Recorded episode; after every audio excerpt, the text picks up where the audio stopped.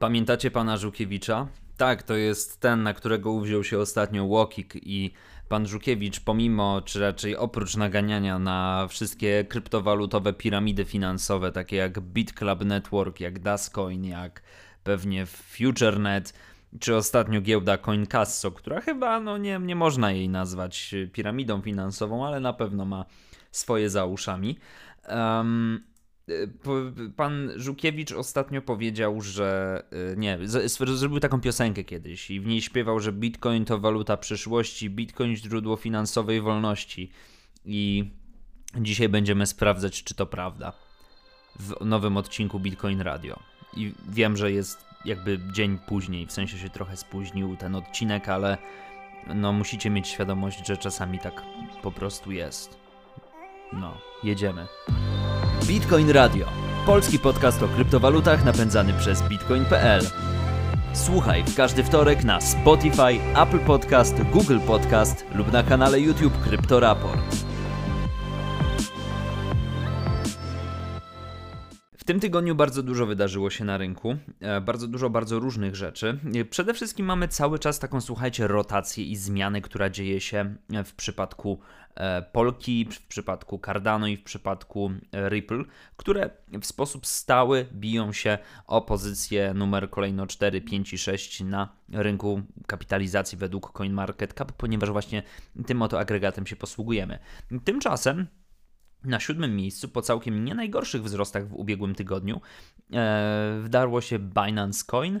E, dalej w dziesiątce mamy Litecoina, Chainlink, który troszeczkę słabiej w tym tygodniu e, i Bitcoin Cash na miejscu dziesiątym. E, warto powiedzieć, że te wszystkie duże kryptowaluty, no może poza Etherem, który jest nieco troszeczkę powolniejszy, mm, zaliczyły i Bitcoinem, zaliczyły bardzo ładne wzrosty w tym tygodniu. Generalnie wszystkie w granicach od 20 do 30%. Wyjątkiem tutaj Ripple 12, ale to nadal jest całkiem sporo.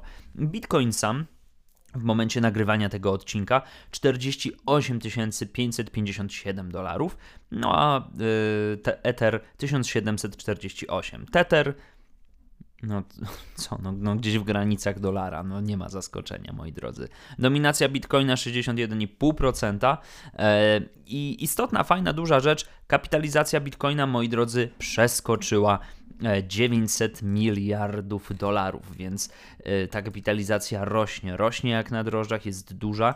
No i będziemy, zdaje się, czekać na przekroczenie tego jednego biliona, bo to jest to jest zdecydowanie, myślę, taka, taki duży kolejny kamień milowy, na który wszyscy czekają w ostatnim czasie. Mm, natomiast myślę, że my możemy bezpiecznie przejść sobie do tematu najważniejszych wydarzeń w tym tygodniu. E, chciałbym zacząć od czegoś e, poważnego, może, ale nie zawsze jest to, jest to łatwe. Natomiast y, no, spróbujemy. Skumulowany wolumen Uniswap przekroczył 100 miliardów dolarów. Dla tych z Was, którzy nie wiedzą, czym jest Uniswap, jest to zdecentralowana, zdecentralowana, zdecentralizowana giełda. E, ona e, zaliczyła w trakcie swojego jakby pierwszego takiego ranu wynikającego z popularności DeFi bardzo duży skok wolumenowy. No i teraz powiem wam, że ten wzrost jakby to nawet nie jest wzrost wykładniczy, to po prostu jakbyście się wspinali po bardzo stromej, stromej górze. E, Uniswap w tym momencie zaliczył 100 e, miliardowy, 100 e, miliardową kapitalizację. Mm, jest to wzrost bardzo duży. Ten, ta, takie pierwsze wybicie odbiło, e, miało miejsce na początku, czy w trakcie powiedzmy lipca 2020 roku, więc no, duże kurczę. Słuchajcie, naprawdę bardzo dużo. Bardzo duże zainteresowanie, bardzo duży progres, bardzo duży rozwój, jak na zdecentralizowane giełdy, które umówmy się, nie zawsze jakby były jakoś tak bardzo chętnie wykorzystywane. Natomiast trzeba też zwrócić uwagę na to, że jeżeli taki market cap, czy jakby wolumen, przepraszam, transakcyjny został mm, przeprocesowany przez właśnie tę oto giełdę, no to należy sobie zadać pewnego rodzaju pytanie, gdzie też ta giełda się e, będzie placowała w takim ogólnym, powiedzmy, rankingu rankingu giełd kryptowalutowych. No i jeżeli sobie spojrzymy, oczywiście tego nie znajdziecie tutaj na. Na, na, na, na wykresie, na rank, wykresie rankingu, powiedzmy, kryptowalut na, na CoinMarketCapie, no ale wychodzi na to, że jeżeli mamy 1 miliard e, dolarów wolumenu dziennego, no to w takim razie Uniswap się gdzieś plasuje na, w pierwszej dziesiątce giełd. Oczywiście to cały czas jest bardzo duża strata, powiedzmy, do takich platform jak Coinbase, takich platform jak Huobi, takiej platformy jak Binance, która jest oczywiście absolutnie bezapelacyjnym liderem na rynku kryptowalutowym. Natomiast dowiadujemy się, że e, no, faktycznie gdzieś te, e, gdzieś te wartości, powiedzmy, e, trzymają się bardzo dobrze. Nie, przepraszam, pierwsza dziesiątka to was okłamałem zdecydowanie. No tak, kurczę, tak, spojrzałem na zły filtr. A, dobrze, już to sprawdzę. W moi drodzy, zdecydowanie pierwszej pięćdziesiątce. Natomiast to są bardzo duże wolumeny, bardzo dobre wolumeny i to też zwiększa moim zdaniem wiarygodność po prostu też tego narzędzia E, czy wiarygodność jest zdecentralizowana, więc wiarygodność posiada, ale taką wizerunkową wiarygodność na rynku giełd. Zostawiamy teraz temat Uniswapa na chwilę e, i przejdziemy sobie do tego, co w ogóle się dzieje na rynku, jakie są tendencje na rynku w tym momencie. Otóż bardzo prosty artykuł, który mi się rzucił w oczy na bitcoin.pl z bardzo chwytliwym tytułem: Górnicy akumulują bitcoina, a inwestorzy realizują zyski. O co tak naprawdę chodzi? Dostawca danych on-chain Glassnode opublikował wyniki badania, z których wynika, że górnicy Bitcoina akumulują aktywa, podczas gdy inwestorzy długoterminowi w tym momencie raczej wolą realizować zyski. Oczywiście w artykule znajdziecie link do e, wyników badania. E, I to jest w ogóle taka bardzo ciekawa sprawa, ponieważ w styczniu na przykład górnicy dość intensywnie sprzedawali E, sprzedawali swoje aktywa. To jest y, pewna zmiana tendencji. Jeżeli górnicy akumulują, no to znaczy w takim razie, że e, po raz kolejny ograniczamy podaż, e, czy, czy zwiększanie się podaży na rynku kryptowalutowym, na rynku bitcoina. No dzięki temu może to wpłynąć oczywiście na przykład na wzrost ceny. Tutaj mamy takie mm, wytłumaczenie, które też Glassnode powiedzmy przedstawia w swoich wynikach. To sugeruje, że górnicy albo sprzedali odpowiednią liczbę bitcoina, aby pokryć koszty, albo może również oznaczać, że uważają ostatnią inwestycję Tesla jako dobry powód do hodlowania swoich skarbów. Um, Warto pamiętać, że górnicy i długoterminowi inwestorzy są takimi głównymi sprzedawcami bitcoina w trakcie hossy. Um, tak jak powiedziałem, Glassnode potwierdza, że jest to sygnał w pewien sposób byczy. E, więc jeżeli szukacie takich dużych, powiedzmy, sygnałów, które by wskazywały na to, jaki jest nastrój na rynku, myślę, że górnicy tutaj mogą być e, całkiem dobrym wyznacznikiem. W końcu to oni w dużej mierze kontrolują, tak jak już mówiłem, podaż bitcoina na rynku. E, Dalej przejdźmy. Takie wiecie, zawieszenie głosu.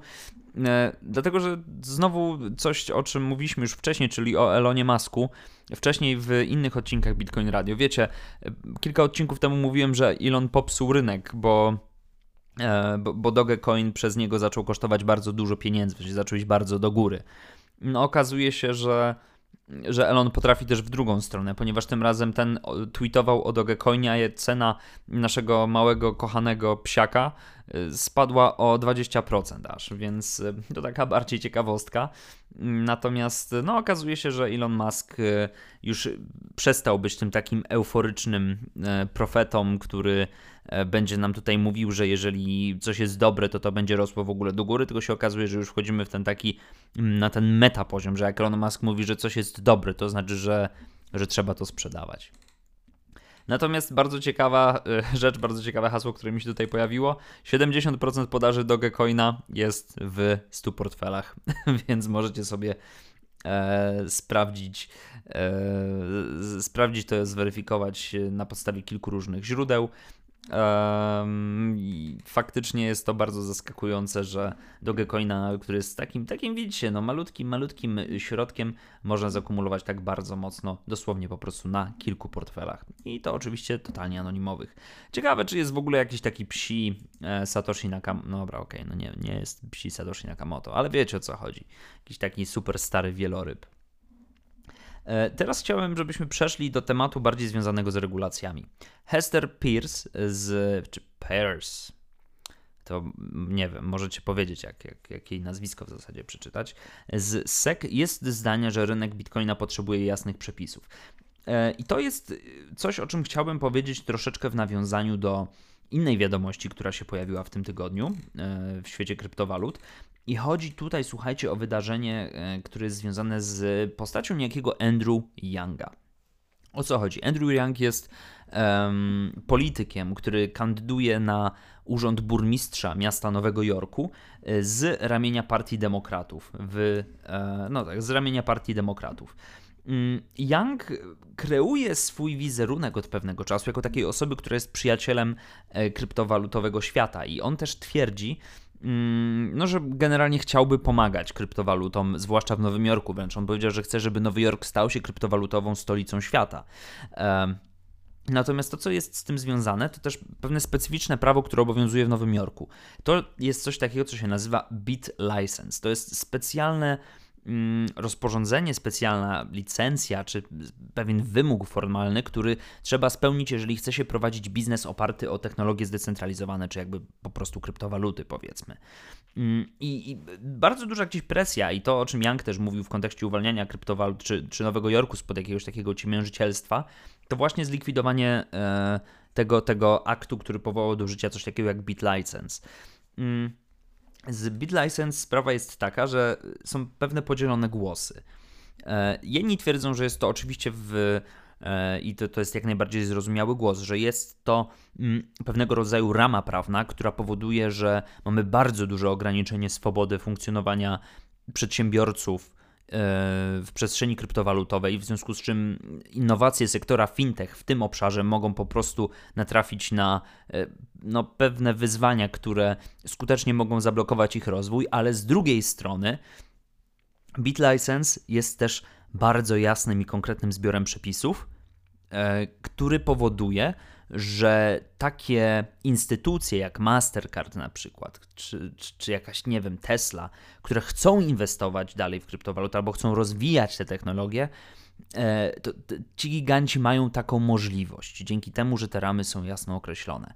Więc yy, dlaczego o tym mówię? Że jeżeli e, przedstawicielka SEC mówi, że komisarz SEC mówi o tym, że rynek bitcoina potrzebuje jasnych przepisów, to chciałem Was uczulić na to, że nie chodzi o to, żeby też tutaj jakby zamordystycznie działać bardzo, tylko że no właśnie, jeżeli funkcjonujemy w przestrzeni, która jest trochę niedookreślona, nie ma jasnych zasad, no to paradoksalnie niekoniecznie musi to sprzyjać rozwojowi danych biznesów w konkretnej przestrzeni. Może to prowadzić do wielu nadużyć, dlatego to może nie jest do końca aż tak bardzo złe rozwiązanie. Pamiętajcie o tym, bardzo, bardzo serdecznie proszę. E, od pewnego czasu nie było takiej stałej rubryki w Bitcoin Radio, bo, bo wiecie, kilka odcinków specjalnych, mówiłem o paru też innych rzeczach. Natomiast teraz chciałbym przywołać z powrotem tutaj do nas kącik wróżenia z fusów. Obiecuję, że w końcu pojawi się odpowiedni jingle do, do kącika wróżenia z fusów. Mamy, słuchajcie, dwie opinie, które mówią o dwóch zupełnie różnych, e, o dwóch zupełnie różnych e, modelach rozwoju Bitcoina. Jeden z nich, czy pierwszy z nich, podchodzi od e, autora modelu Stock, modelu Stock to Flow, czyli e, jest to anonimowy analityk Bitcoina Plan B, Plan B, który tworzy na Twitterze. Mm ten twierdzi, że cena bitcoina zgodnie z jego modelem stock to flow to jest jakby w ogóle absolutnie nie do zatrzymania pociąg i że cena bitcoina do września ma, moi drodzy, przekroczyć 100 tysięcy dolarów. No, jeżeli się zgadzacie z nim, no to jedyne co wam mogę powiedzieć, no to że jakby to, nie wiem, trzymajcie. A, a znaczy, no, tak, jeśli się nie zgadzacie, to, to nie wiem, to zróbcie coś innego. Ale 100 tysięcy na Bitcoinie na pewno nie brzmi to jakoś bardzo tragicznie źle. No, tym bardziej, że każdy z nas, umówmy się na pewno, który jest hodlerem, e, raczej nastawia się właśnie na takie wzrosty. Warto pamiętać, że mm, model stock to flow, który przez plan B, plan B został opracowany, już gdzieś chyba zaliczył jakieś swoje sukcesy, o tym mówiłem już wcześniej, więc zdecydowanie możecie tym modelem się zainteresować. Jego działanie jest y, skupione głównie na dwóch czynnikach: na ilości dostępnej podaży, y, a także mm, na temat, y, a także tym powiedzmy jak, jak wyglądają aktualne przepływy chyba, tak? Dobrze mówię przepływy? Hmm. Okej. Okay. Okej, okay, może nie. Może tak. Nie, tak, dobrze, dobrze mówię. Jak najbardziej. E, także polecam Wam się zaznajomić ewentualnie ze Stock to Flow e, i z planem B, jeżeli mm, lubicie sobie analizować Bitcoina. Drugą osobą, która mówi o cenie Bitcoina jest Mike Nowograc z Galaxy Digital. Tutaj jakby deklaracja jest prosta. Bitcoin będzie kosztował 500 tysięcy dolarów. Wiem, bardzo mocno to brzmi, nie? Jak twierdzi sam nasz tutaj zainteresowany, osiągnęliśmy punkt zwrotny w efekcie sieciowym. Co to znaczy? Może przytoczmy taką szerszą, e, szerszą wypowiedź. Myślę, że osiągnęliśmy punkt zwrotny w tym efekcie sieciowym, o którym mówiłem. Jeśli spojrzę na Bitcoina pod kątem rynku złota, myślę, że Bitcoin będzie cyfrowym złotem. Wiem, że wiele osób się ze mną nie zgadza. Myślą, nie, to będą pieniądze, to będzie główny blockchain. Po prostu nie sądzę tak. Myślę, że Bitcoin to wspaniałe miejsce przechowywania wartości. Został doskonale zaprojektowany jako magazyn wartości. Um, no właśnie. um, No, no, no, właśnie, nie? Więc tutaj jakby e, Nowograc może mieć rację. Jeżeli pójdziemy w kierunku store of value, no to takie wzrosty, duże wzrosty wartości zdecydowanie będą istotne. Pamiętajmy, że no Bitcoin cały czas jest porównywany do cyfrowego złota. Natomiast y, bardzo fajne jest to określenie, w którym on mówi, że został Bitcoin do, doskonale zaprojektowany jako magazyn wartości. No i tak jakby, wiecie, nie znam na pamięć... Y, white papera Satoshi Nakamoto. Natomiast y, mam takie, odnoszę takie wrażenie, że jeżeli nazywamy coś, wiecie, electronic pay to pay, y, peer-to-peer electronic cash system, no to no, no bardziej chodziło o systemy płatności, a nie store of value. Więc to jest takie zabawne, roz, zabawne rozbiegnięcie się troszeczkę tych wartości. Natomiast niezależnie od tego, projekt Nakamoto oczywiście i tak jest jakby genialny i fakt, że e, nie ma on tego takiego sternika gdzieś e, za kierownicą, no to pokazuje, że jakby jest to twór żywy i to my jako użytkownicy, czy inne osoby jako programiści Bitcoina mają po prostu bardzo cholernie duży wpływ na to, jak e, ta sieć, jak Bitcoin będzie się dalej rozwijał. E, moi drodzy, cóż można jeszcze więcej powiedzieć? E, chciałem Wam podrzucić jeszcze taki temat zarobków górników, ponieważ tutaj padł bardzo ciekawy e, rekord, tak w stosunku też do tego, że oni teraz akumulują oczywiście bitcoina, którego wykopią.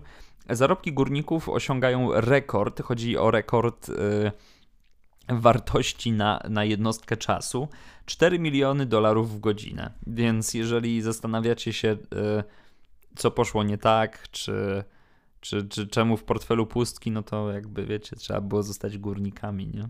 Nie, oczywiście, to jest żart, słuchajcie.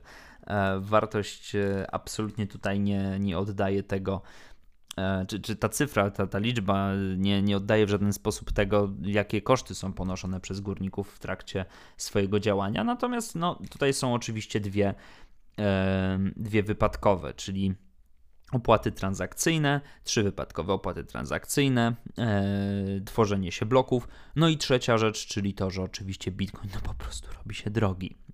E, w związku z czym te nagrody są warte coraz to więcej, nawet jeżeli jesteśmy po halvingu. To jest bardzo istotne.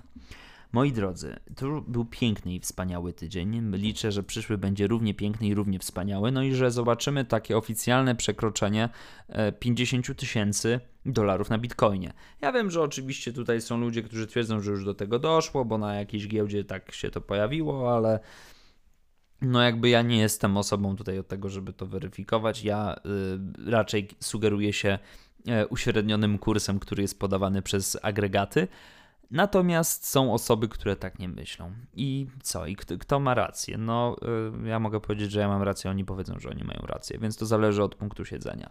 Tymczasem dobra informacja jest taka, że Bitcoin idzie cały czas w dobrym kierunku. Wiem, że wielu z Was też y, lubi sobie spojrzeć raz na jakiś czas na to, jak wygląda Fear and Greed Index, a niektórzy z Was nie patrzą, ale chcą, żebym ja to sprawdzał, więc moi drodzy, informuję, że tak jak kiedyś było, był taki moment, że trochę się baliśmy, to teraz znowu wykazujemy takie ekstremalnie chciwe postawy wobec e, głównej kryptowaluty, więc chcemy, chcemy zyskiwać pieniądze.